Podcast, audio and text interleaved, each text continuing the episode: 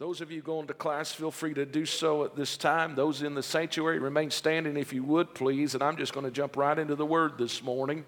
And I'm going to ask you to turn your Bibles to Revelation chapter number three. Revelation chapter number three, beginning in verse number 14. Revelation chapter 3, verse number 14. We find the following and unto the angel of the church of the Laodiceans write, or we could interpret that unto the pastor of the church of the Laodiceans write. These things saith the Amen. Who's the Amen? Jesus Christ our Lord, the faithful and true witness, the beginning of the creation of God. That's who He is this morning. He says, I know thy works, that thou art neither cold nor hot. I would that thou were cold or hot. So then, because thou art lukewarm, and neither cold nor hot, I will spew thee out of my mouth. Because thou sayest, I am rich and increase with goods and have need of nothing, and you do not know that you are wretched and miserable and poor and blind and naked. I counsel thee to buy of me gold tried in the fire that thou mayest be rich in white raiment, and that thou mayest be clothed, and that thy shame of thy nakedness do not appear, and anoint thy eyes with eye salve, that thou mayest see. As many as I love, I rebuke and chasten. Be zealous, therefore, and repent. Behold, I stand at the door and knock. If any man, tell your neighbor, say, if any man, if any man hear my voice and open the door, I will come into him, and I will sup with him, and he with me. To him that overcome, will I grant to sit with me in my throne, even as I also overcame, and I'm set down with my Father in his throne. He that hath an ear, let him hear what the Spirit saith unto the churches for a few moments. Verse number 20 today Behold, I stand at the door and knock. If any man hear my voice and open the door, I will come in to him. For a subject matter this morning, if the Lord would help me, we're going to pray on living in the danger zone. We're going to preach for a moment. We're going to pray right now. Dear Heavenly Father, we love you. We thank you. We praise you this morning. Thank you for your word, which is alive, quick, and powerful, and sharper than any two edged sword. Father, I pray that we would not just have ears to hear, but we would have hearts that would be open to respond today in Jesus' name. And the church says, Amen and amen. You may be seated in the presence of the Lord this morning. For our subject today, I want us to turn to verse number 20. As I've shared with you just a moment ago, behold, I stand at the door and I knock. If any man hear my voice and open the door, I will come in to heal. I believe this morning it's important that we point out that this passage of Scripture is an actual letter that was written to a specific group of people, really written to the headship of the Laodicean church we know it is one of the seven letters that was written to the seven churches of Asia Minor. Every one of these churches is addressed specifically, and we know that it's dealing with specific issues.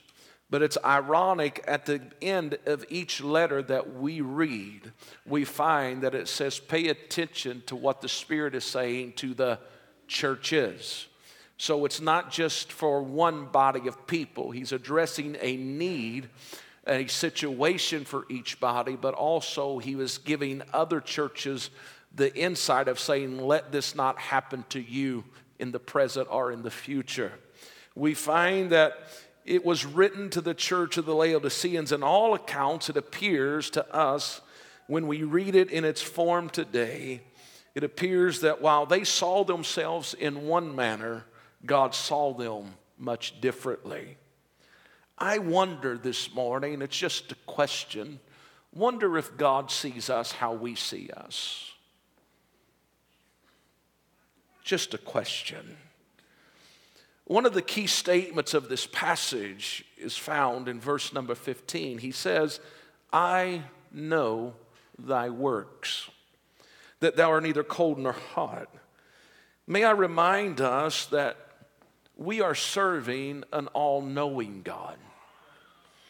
John chapter 18, verse 4 says, Jesus, therefore, knowing all things. He doesn't know some things, but he knows all things. That means he knows the true condition of, or the state in which we find ourselves in. While we may think we know, oftentimes we don't really know. We know, according to the words of God, that we know in part, is what Paul writes he says that we prophesy in part, we see in part, but he said there will be a day that we will see clearly and completely. That day is not yet come. He then goes on to find that in Revelation, in this passage that we read together, not only does we, do we find in verse number 15, I know thy works, but he begins to expound on what he sees concerning the church of the Laodiceans. In verse number 17, he says, You say that you're rich and increased with goods and have need of nothing. However, he said, That's what you believe, but I know the truth. And what I know is this that you're wretched, you're miserable, you're poor, you're blind and you're naked. I think I can sum that up in saying this. He's looking at them saying, You are in a place where you have been deceived. Please hear me. Notice it is not in malice, but it is out of mercy that this letter is written, and he lays everything out before them. Verse number 16, he says, So then, because thou art lukewarm, neither cold nor hot, I will spew thee out of my mouth. That's simply an, a nice way of saying, I will vomit you out of my mouth. Because he's simply saying there is some things that are just not acceptable. There's some things I just can't receive.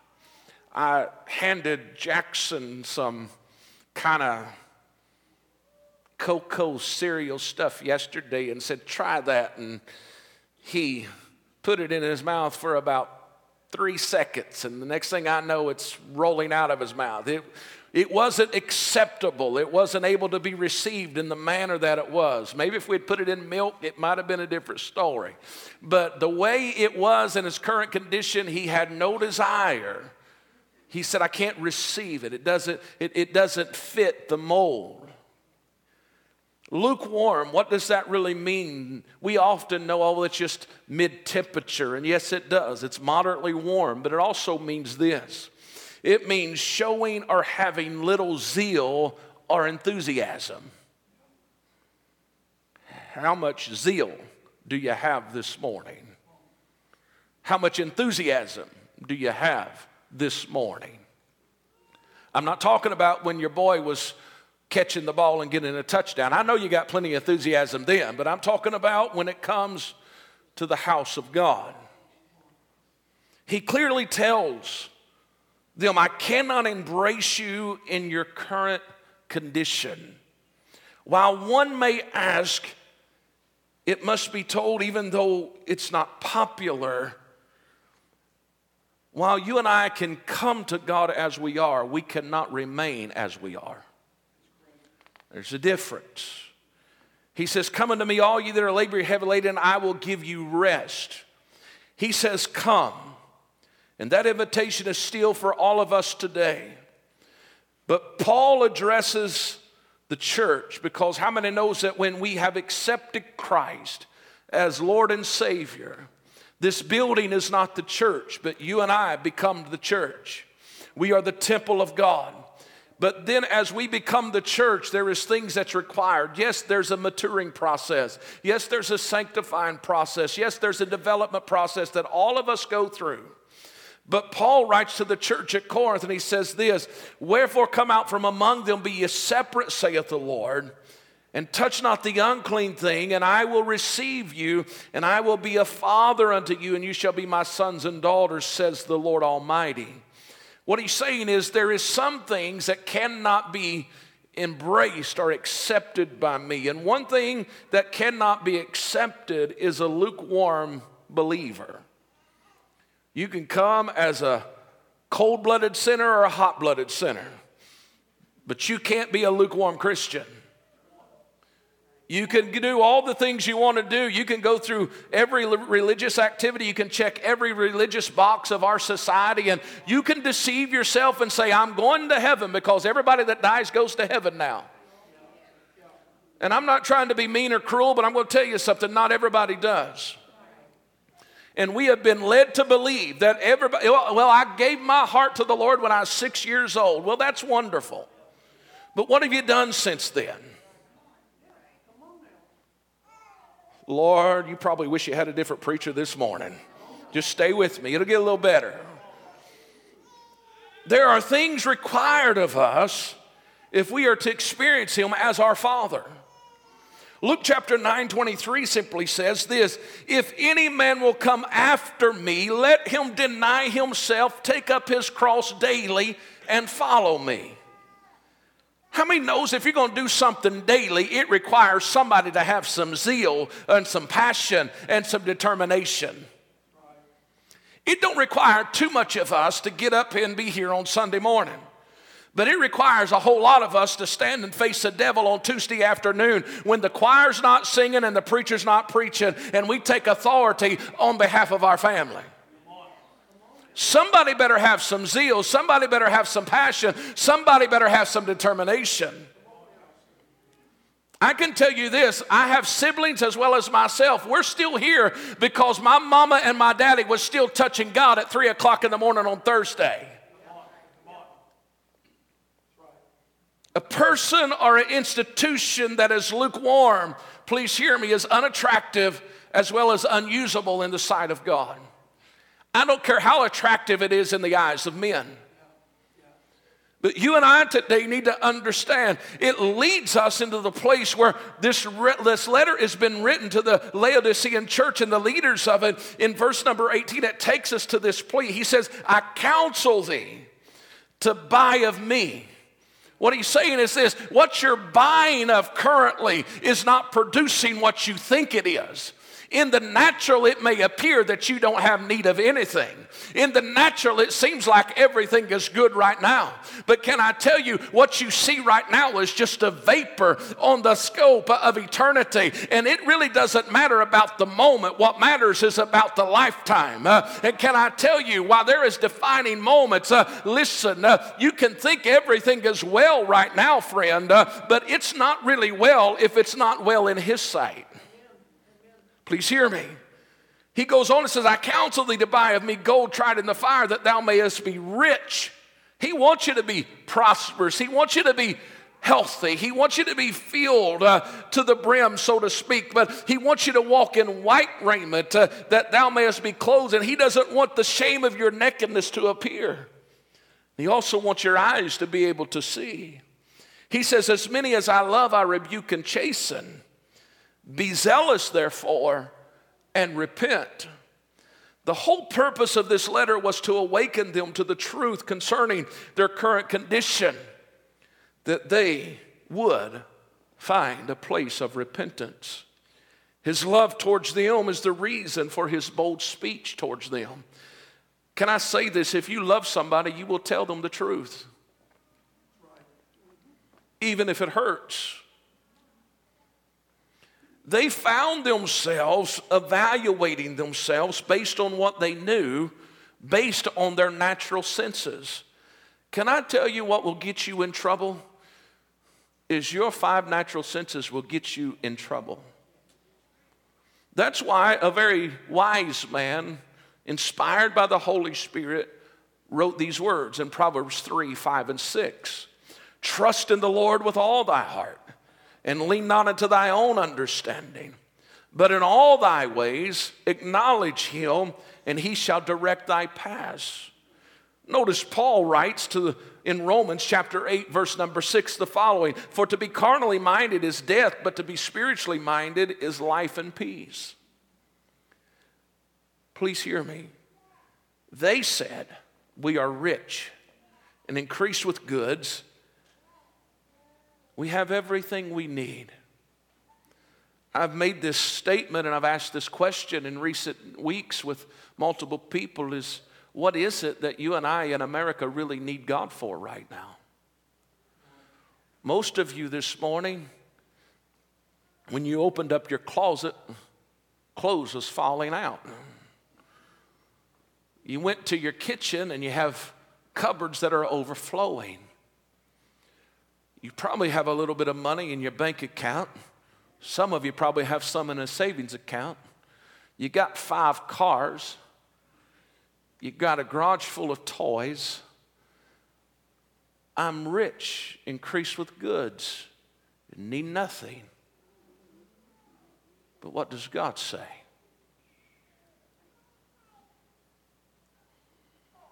For those of visiting, come back next week, it'll be a lot better.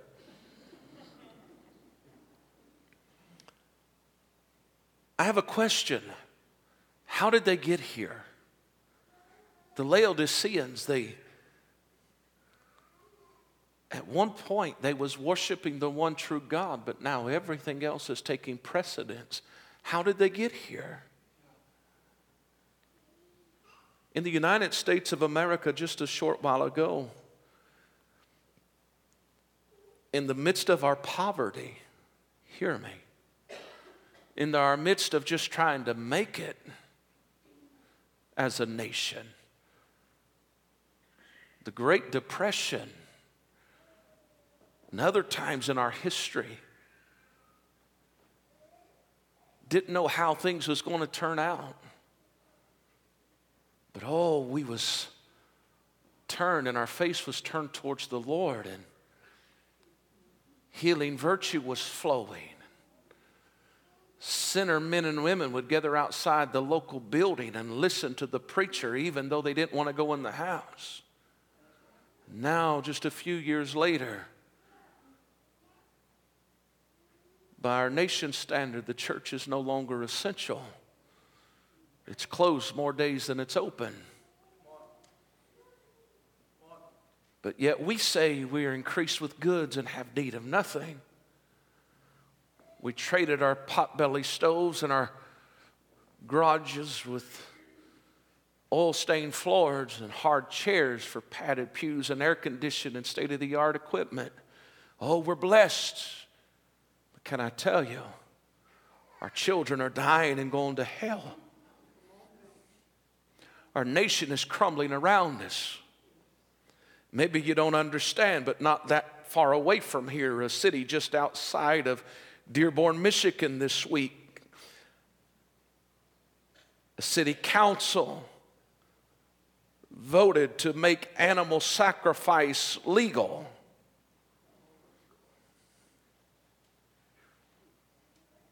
Hear me. I'm not talking about Iran and Turkey and other individuals, but I'm talking about the United States of America. I'm talking about the nation where its citizens stand and put its hands over its heart and says, One nation under God. But we're rich, we're increased with goods, and we need nothing. Really? Will we awaken when we start? Oh, we're already done that, aren't we? We've done that for We've done 70 million almost. But now it's not even enough. We're going to continue to crucify babies 28 days after they're born. God, help us this morning. I tell you how they found themselves in this condition. They found themselves in this state because of a heart problem. God said, You're wretched, you're, you're in an unfortunate state. You're in a state of where this, you have poor quality. Now, I'm not preaching to the world today, but I am preaching to the church. Can I tell you this morning, and I'm doing this out of love, to, and I pray that you hear my heart. But when I look at the church in America today, we are not in an excellent status, but we're of poor quality. Because all we can do is tell a generation of how it used to be. Your children never saw anybody shout under the power of God. Your grandchildren have never witnessed somebody miraculously be healed in the sanctuary. You don't know what it is to hear a holy hush come into the sanctuary, but oh, we're spirit filled. Oh, are we really? We're filled with spiritual apathy. I'll trade places with anybody this morning because this isn't easy. He went on to say, You're wretched, you're in a poor, pitiful state, you're of poor quality. Oh, and by the way, you're also miserable, you're poor, you're blind, you're naked. Why is it today that we have a problem with depression in the church? I'll tell you why. Because we have a heart problem. Why is it that we're poor? I'm not talking about in the material things, but in the spiritual aspect. Why are we poor? It's because of a heart problem. Why is it that we're blind? Why we can't see the Great Commission? Why is it that 80% of the people that go to the church in America today says, I've never heard the, re- the name, uh, the Great Commission? Why is there no vision? It's a heart problem. Our failure to trust in Him with all of our heart and all of our decisions to do what we think is right instead of allowing Him to direct our paths, please hear me, leads us to a place where the Laodiceans found themselves. It's called a place of deception. They failed to even see that their decisions had the, caused them to transition into something that God was not able to be part of, even though, get this, they were still gathering in His name. The Laodicean church was not gathering under the name of Baal. They was not gathering under the name of any other idol god. They were still gathering under the name of God. We come in and out of the house of God in America today, and we're still gathering under the name of God, but yet our heart is far from Him. We see in our text a very troubling scene. Notice with me Revelations 3 and 20 once again. He says, Behold, I stand at the door and I knock. I, I, have a hard time with this because the man that created the church, the one that is the chief cornerstone of the church, uh, he's outside the church knocking on the door saying, Somebody let me in what I built. This should be so disturbing to you and I this morning. Uh, can I tell you that when you start looking at 1 Peter chapter 2 verse number 6, he is the chief cornerstone. Uh, if you was to read Ephesians chapter 2 and verse 20 and the following, you'll find that he's the head cornerstone, he's the chief cornerstone. What I'm what am I saying is this, notice with me in this hour, there are those that are still meeting in his name, uh, singing in his name, uh, pre- proclaiming his name, uh, even preaching in his name, uh, but he isn't dwelling with them. Why uh, is the question that must be asked? Uh, is because they are lukewarm. Uh, they have no zeal. Uh, they have no power. They have no passion for His kingdom. Uh, can I tell you, it's not acceptable any longer. Uh, you and I today, if we're going to change a world, if we're going to reach a family, if we're going to touch Connersville, Indiana, somebody's going to have to begin to burn with passion again. somebody going to have to lay between the porch and altar uh, somebody's going to have to not just fast and pray 21 days at the beginning of the year, uh, but every day of their life's got to be given to prayer. Uh, times and seasons of their life throughout the whole year's got to be set aside uh, for the things of God. I'm not talking about a works-based religion. Uh, I'm talking about a church that is on fire for the kingdom of God. Uh, how is it that we can lay our head down on our pillow every night knowing that 125,000 step into hell while we sleep and we don't shed a tear? how is it that we're okay with our most innocent been slaughtered before they ever get to live. Uh, how is it that we can come and be satisfied uh, by singing a song and checking a box uh, while our world is dying and going to hell? Uh, hear me this morning. Uh, we are living in a danger zone. Uh, we think it's okay, but it's not okay in the eyes of God. Church, we must not miss this while he is writing to the leadership of the church, he was saying this. He makes it very clear if any man will hear my voice. Most of you are listening, but I don't know how many of you are hearing me this morning. And I don't say this in a mean manner. But I don't need everybody to hear me. I just need one to hear me. Because if any man will hear my voice and will open the door, he said, I will come into him and will sup with him and he with me. Notice he has addressed the body and the condition in which it was, uh, but he said, Let me focus on what makes up the body. Can I tell you, it is man, man that was created in his likeness and his image. Uh, it is man, uh, if he will hear his voice uh, and if he will open the door, uh, he says there can be a restoration. Uh, he said, if somebody will just allow me to come back in, uh, I can bring a restoring to the people of God. listen, it's not doom and gloom this morning, but it is a responsibility for every one of us in this room.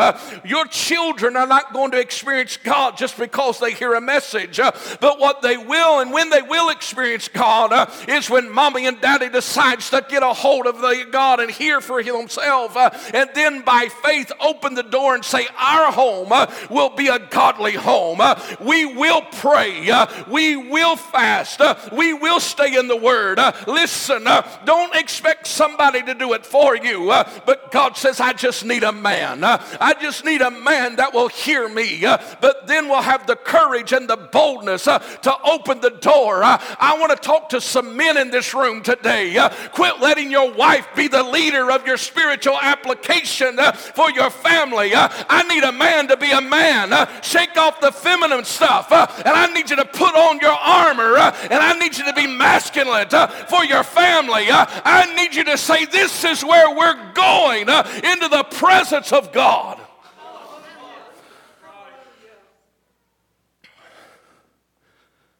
Preach on, preacher. Tell your neighbor he's not mad. He's not mad. He's just burdened by the Holy Spirit to tell you that we're living in a danger zone this morning. To him that overcometh will I grant to sit with me in my throne. What's he saying?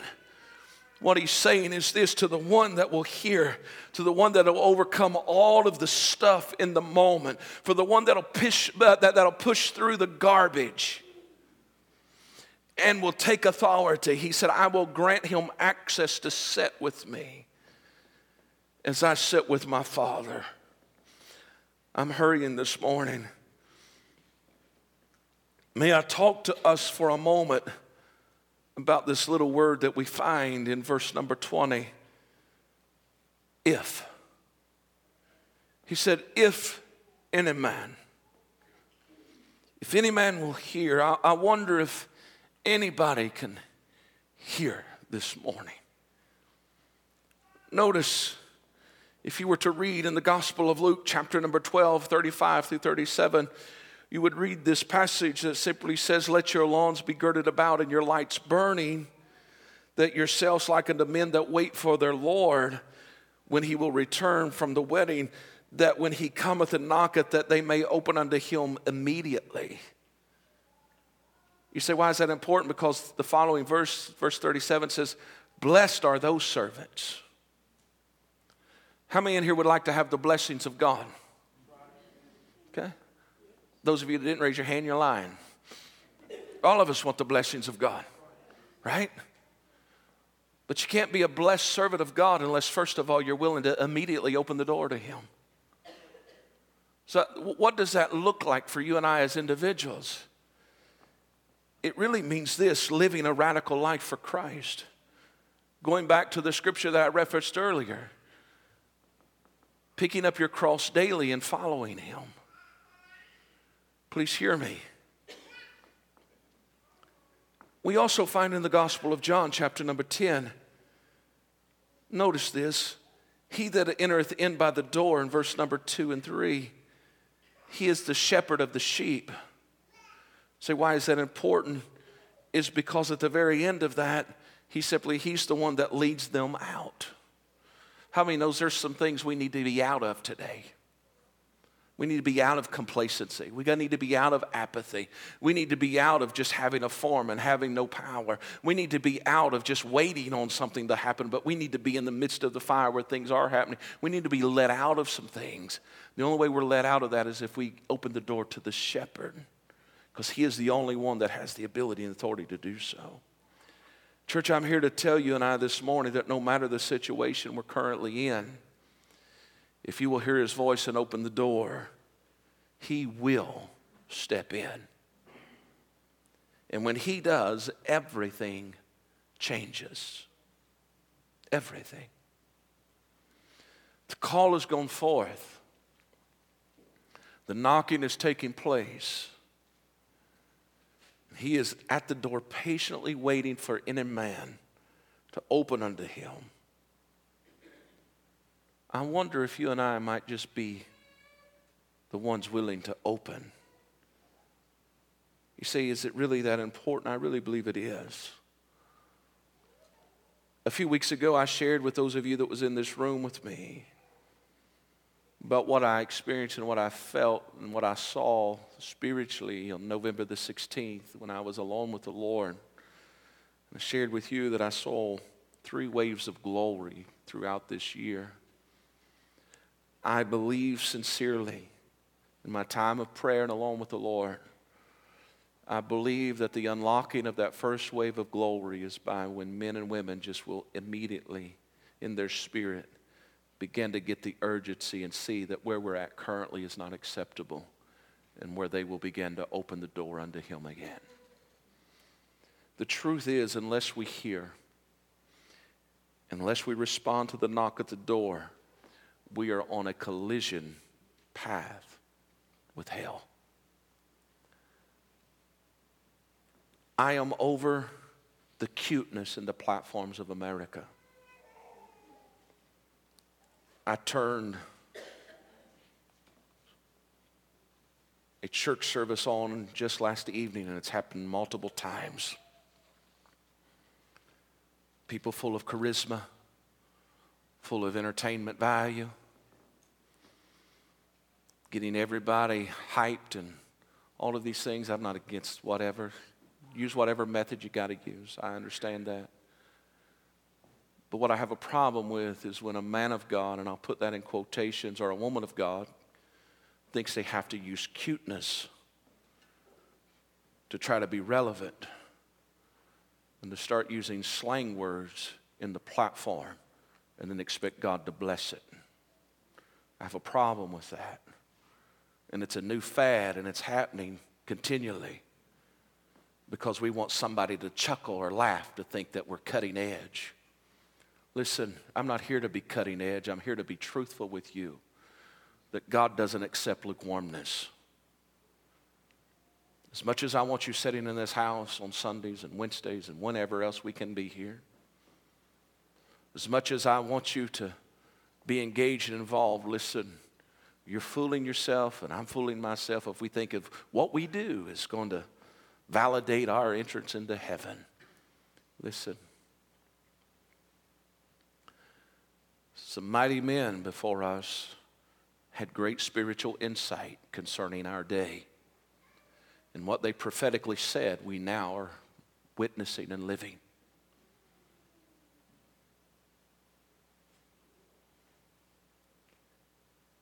He in His grace and mercy is still knocking at our door. If any man Do you realize the impact that your yes could have potentially on your family? I want to be real with you, and I know I'm, I know I'm probably ruffling feathers, but your spouse will come on back down when you leave, okay?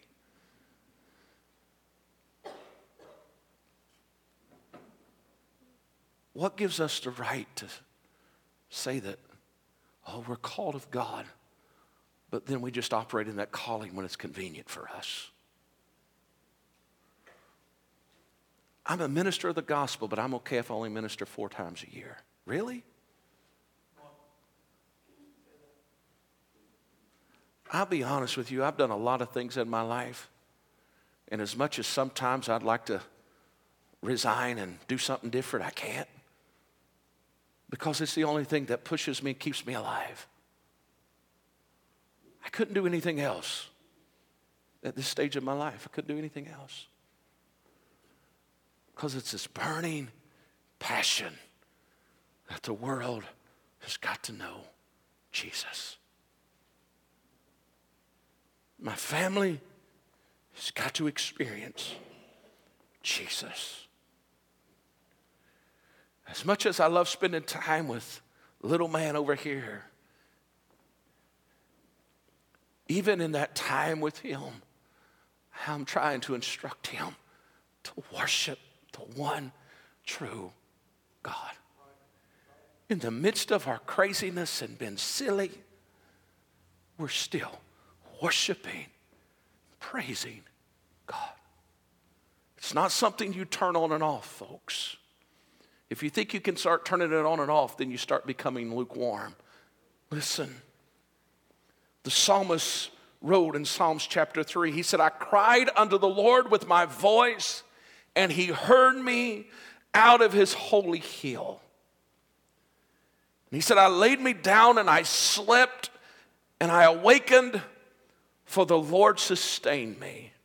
He realized it was nothing in himself. He said, What let me sleep and what let me wake up is the Lord. He said, I will not be afraid, get this, of ten thousands of people that have set themselves against me round about because of the simple fact he realized that my God is my provision, He is my protector, He is my everything. Do you understand that's the kind of God you're serving this morning? The psalmist goes on and writes, and he says this He that dwelleth in the secret place of the Most High shall abide under the shadow of the Almighty. Psalms 91. But when you get down to verse 7 of that chapter, it says this A thousand shall fall at thy side, and 10,000 at thy right hand. How is that? It's because he realized this when I'm walking with him, if I'm supping with him, and he is with me, if I'm sitting on the throne with Him, then there is no power, there is no devil, there is nothing that's able to separate me from the love of God. Notice with me, People are so wishy washy because their lukewarmness. Uh, and it's, well, I don't know. I don't know. Listen, uh, I don't know what's going to happen the remainder of this day in my life. Uh, I may get a tragic phone call uh, this week. I don't know. Uh, but no matter what happens, uh, I will stand steadfast, unmovable, abounding in the work of the Lord because I know this that He is good, that He is great, and He is mighty. You come too late to tell me uh, that He is not able to take little uh, and make it much.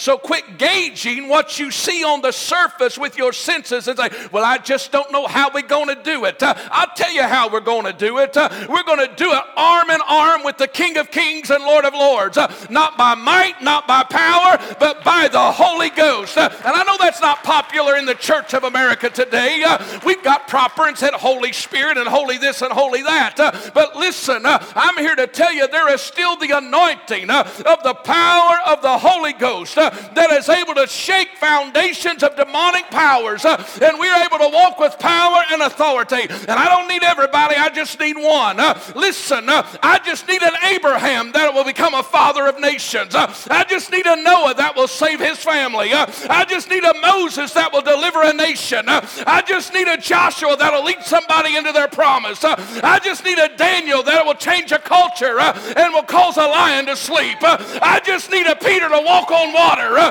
that'll stand by the power of the Holy Ghost uh, and say, Thus saith the Lord. Uh, I just need John to get in the Spirit on the Lord's day on the Isle of Patmos. I just need 120 to get in an upper room and stay there till God speaks to them.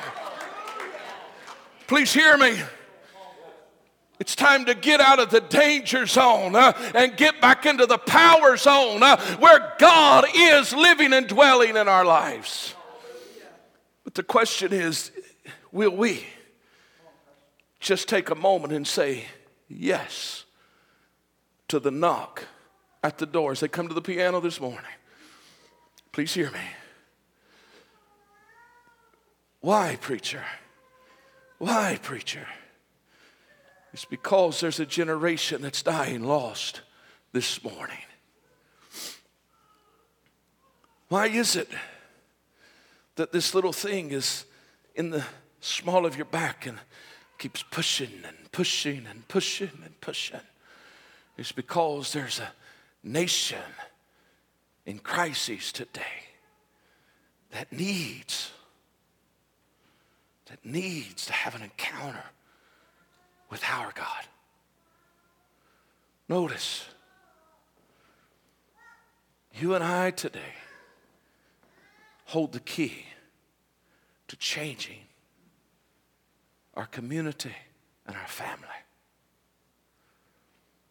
If I was preaching to the sinner this morning, I would say, Come as you are. But I'm preaching to the church and tell you, you got to quit coming as you are because God says it's not acceptable. How can you say that, preacher? James writes and says, when you know to do right and you choose not to do it, it becomes sin unto you. There's individuals today in America, they know to do right, they choose not to do right, they choose to allow their senses and their lustful desires to control them instead of allowing the Holy Spirit to continue the work of sanctification in their life. I heard a gentleman say this, and it's so true. He said, You'll never have authority over the things that you allow to entertain you.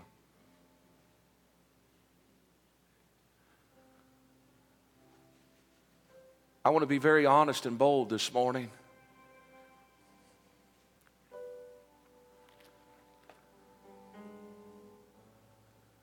We're allowing the very things that we want to defeat to entertain us. And then we try to take authority over it. It doesn't work. There's a place of power, there's a place of authority that all of us can walk and enter. Some of you are in the house of the Lord this morning, and you don't want to acknowledge it this morning. But I want to I want to say this with love this morning. You keep coming to this house and houses just like it. You surf the web and you find your favorite preacher and you listen to them continually. You even send your dollars to support ministries. Praise the Lord for that. But you're under the sound of my voice this morning and you're wretched, you're miserable, you're poor, you're blind, and you're naked.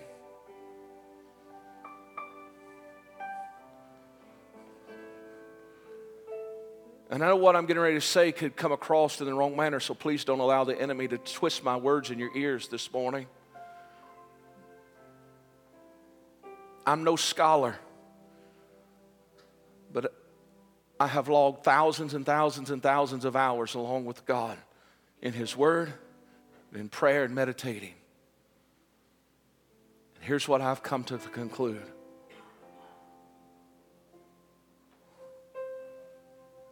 If Gabriel's trumpet was to sound right now, most church houses would not empty out. Because they're filled with lukewarm people.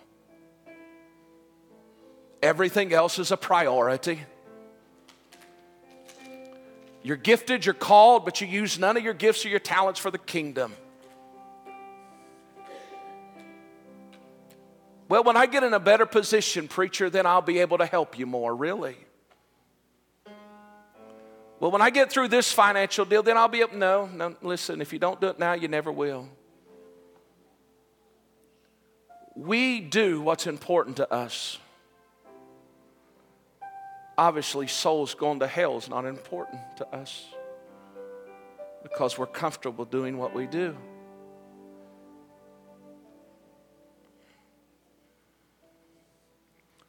I tossed and turned on my bed all night last night. I wish it could be different. I pray that it could be different. But the reality is, it's not different until I open the door.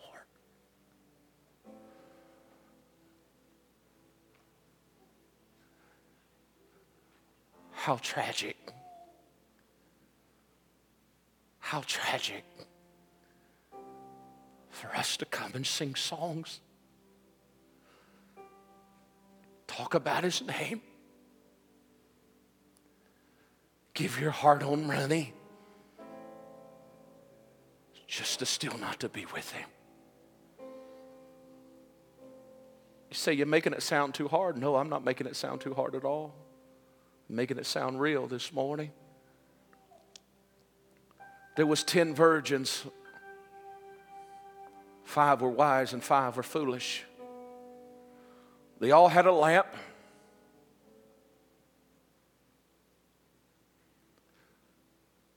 But only five of them thought it was important to have some oil. Please hear me this morning.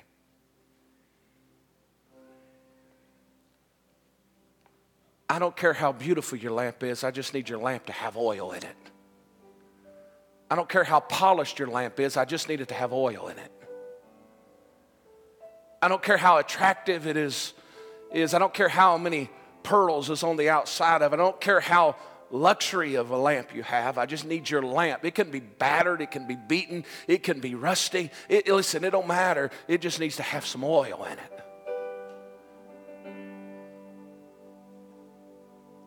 Because there was a cry that went forth The bridegroom comes. They all awakened. They all wanted the same thing. Here's the reality you might be sitting beside the most spiritual person in America today, but you cannot look to them and say, Can I have some of your oil? It don't work that way. You have to do what they did. Hear his voice, open the door, and allow him to sit with you. And when you do, everything changes. Your appetite changes, your desires change, your focus changes. You begin to be consumed with advancing His kingdom instead of building your own kingdom. This morning, I know it's a solemn assembly.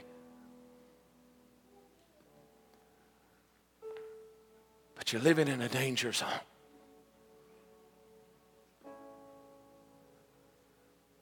This may be the last message you ever hear this preacher preach.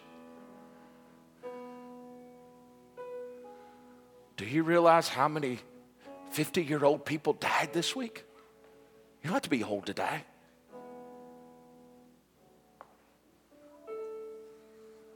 I mean, every time I get a news flash on my phone, on the app, somebody else has died, and somebody else has died, and somebody else has died. And I'm like, wow. There's an acceleration. The hearts of men are failing. Could it be your heart next? I'm just asking. I pray you have lots of years left. I don't know. Every day, first responders pass my house, lights and sirens. Another accident on the same road you're driving. Who's to say today's not that day for you? I pray it's not. Hear me. I'm not trying to get you to a place where you leave out of here discouraged and full of fear, but I'm trying to get you to a place this morning where you hear the voice of God say, I'm knocking. I'm knocking. I want to be in there. I want to be with you, and I want you to sit with me. And I want my glory to fill this house, but more importantly, I want my glory to fill this house. But you have to open to me. Don't fool yourself this morning. Can I remind you, He knows all things, He knows everything. Your spouse may not know, your children may not know, your preacher may not know, but He knows.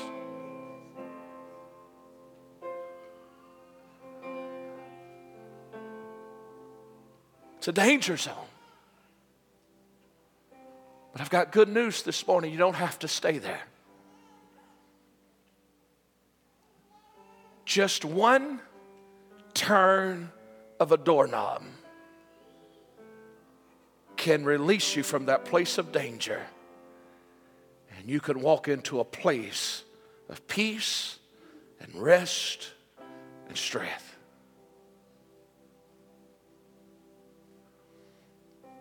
He paid for you to have that. I opened a little Christmas gift yesterday. Yeah, Christmas still goes on at my house in January. I got me a little rubber bracelet yesterday from my little great nephew out of Kentucky. He'd be proud I'm wearing it today. I said, I can't believe you're making me wear Kentucky colors, but okay. But I opened this and he said,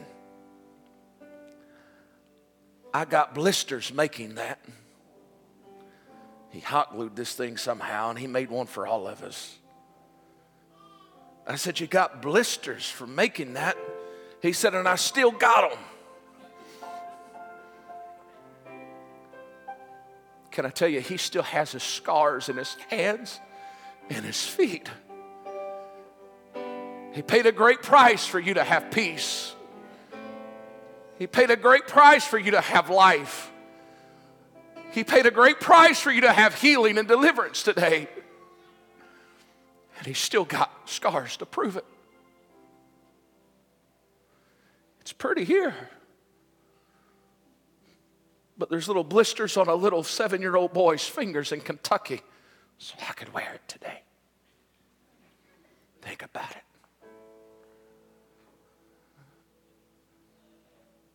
And you want to sit in a danger zone where you just don't know? But he says, You can sit with me. Think about it. You can sit with me. I'm not talking about sitting with anyone. I'm talking about sitting with the King of Kings and Lord of Lords this morning.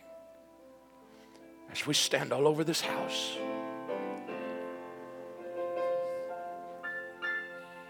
I wonder I wonder, is there anybody that say, I'd like to sit with him today? See, there isn't a delay in this thing. You don't have to become super spiritual before you can sit with him. He just simply says, If any man will hear my voice and will open unto me, then I will step in and I will sup with him and he with me. For the one that overcomes, I will grant him access to sit in my throne. You say, why is it so important that I let him in? Is because notice this, and I'm closing. In the year King Uzziah died, I saw the Lord high and lifted up, and his train filled the temple. Isaiah 6. I heard in the heavenlies a shout of worship and praise in such a manner that it shook the doorpost of the temple. But what's so amazing is I saw the Lord high and lifted up, and his train filled the temple. His train you have to understand the history of it. We preached that message some years ago. He caught a glimpse of what it was. On the train was anything and everything you could name and mention was attached because you have to understand when a king would go out to battle and he would conquer a king, what he would do, he would cut the train of that robe off of the king that he defeated and he would bring it home and he would have his kingdom sew it onto his train. So when Isaiah saw Jesus high and lifted up on that train, he saw cancer. He saw sugar diabetes. He saw heart disease. He saw every addiction you could think of, every demonic stronghold you could think of, because at Calvary, every one of those things was defeated. That's why the train filled the temple. So when you let Him step into your life, you're letting everything that He's carrying come with Him. So when you open the door and let Him come in, your miracle comes, your provision comes, your deliverance comes, uh, your hope comes, your peace comes. Uh, I wonder is there anybody in this room that needs a little bit of something from God this morning?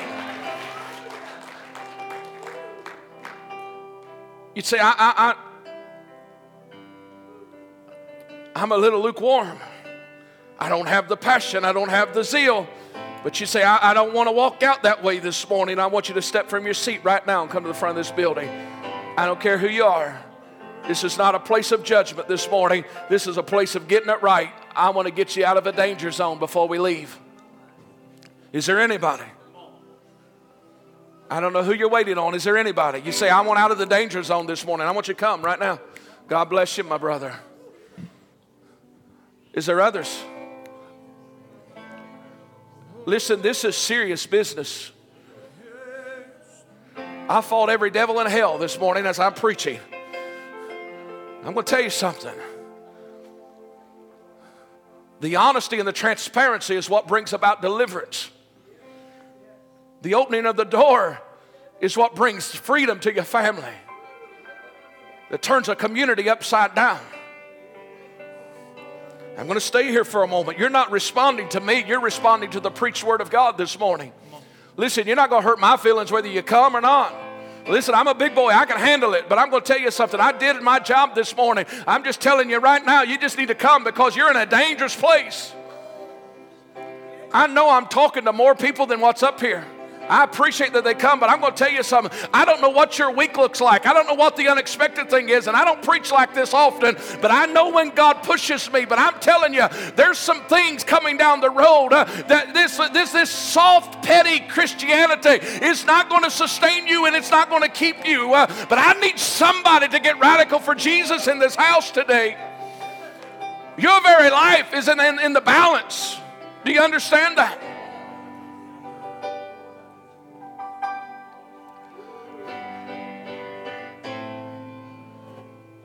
I'm not begging, but I am pleading because he's still knocking. He's knocking. I don't care if you've went to church 30 years. Listen, that's not the answer.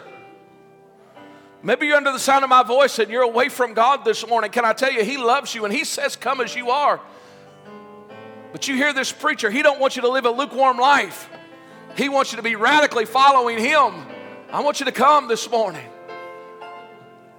This is a good way to live. This is joy unspeakable and full of glory. Listen, I'm blessed because I follow after Him. This ain't a hard life to live, no, sir. This is a rewarding life to live. Don't you believe those lies of the enemy? This is a good way to live. I need some men of God and women of God to come and stand behind these that are here this morning. I want you to lay hands on them. I want you to begin to pray. I want you to pray. those of you that come, I want you to just simply lift your hands and say, God, I'm opening the door to you right now. Lord, you know I love you. Lord, you know I'm after you. But Lord, I'm opening the door. And I'm believing God's getting ready to meet you right now in the name of Jesus. Oh God. Lord, as those that are standing, we lift you high today. Lord, as they stand with their hands lifted this morning, Lord, we speak words of life over them. Lord, I just speak a word of release over them. Anything that would keep them from being what you've called them to be, anything that would keep them uh, from embracing the call of God in their life, uh, anything that would keep them Lord, from being uh, sensitive to the leading of the Spirit in their life. Uh, Lord, I release them to be men of God. Uh, I release them to be spiritual leaders over their family. Uh, Lord, I release them to get out of the danger zone. Uh, Lord, by faith this morning, I make proclamation uh, that they are going to live and not die. they're going to walk with power and authority. they are going to walk with the power and the anointing of the Holy Ghost in their lives. they will not be defeated. but Father, I pray, Lord, as we stand together with the young and old alike, uh, Lord, I pray that the power and the anointing of the Lord will rest mightily upon them. Lord, I pray, uh, Lord, for there to just be a releasing of heaven's virtue over their lives today. Oh God, we give you praise and glory. Oh, church, let's pray. Let's press in this morning.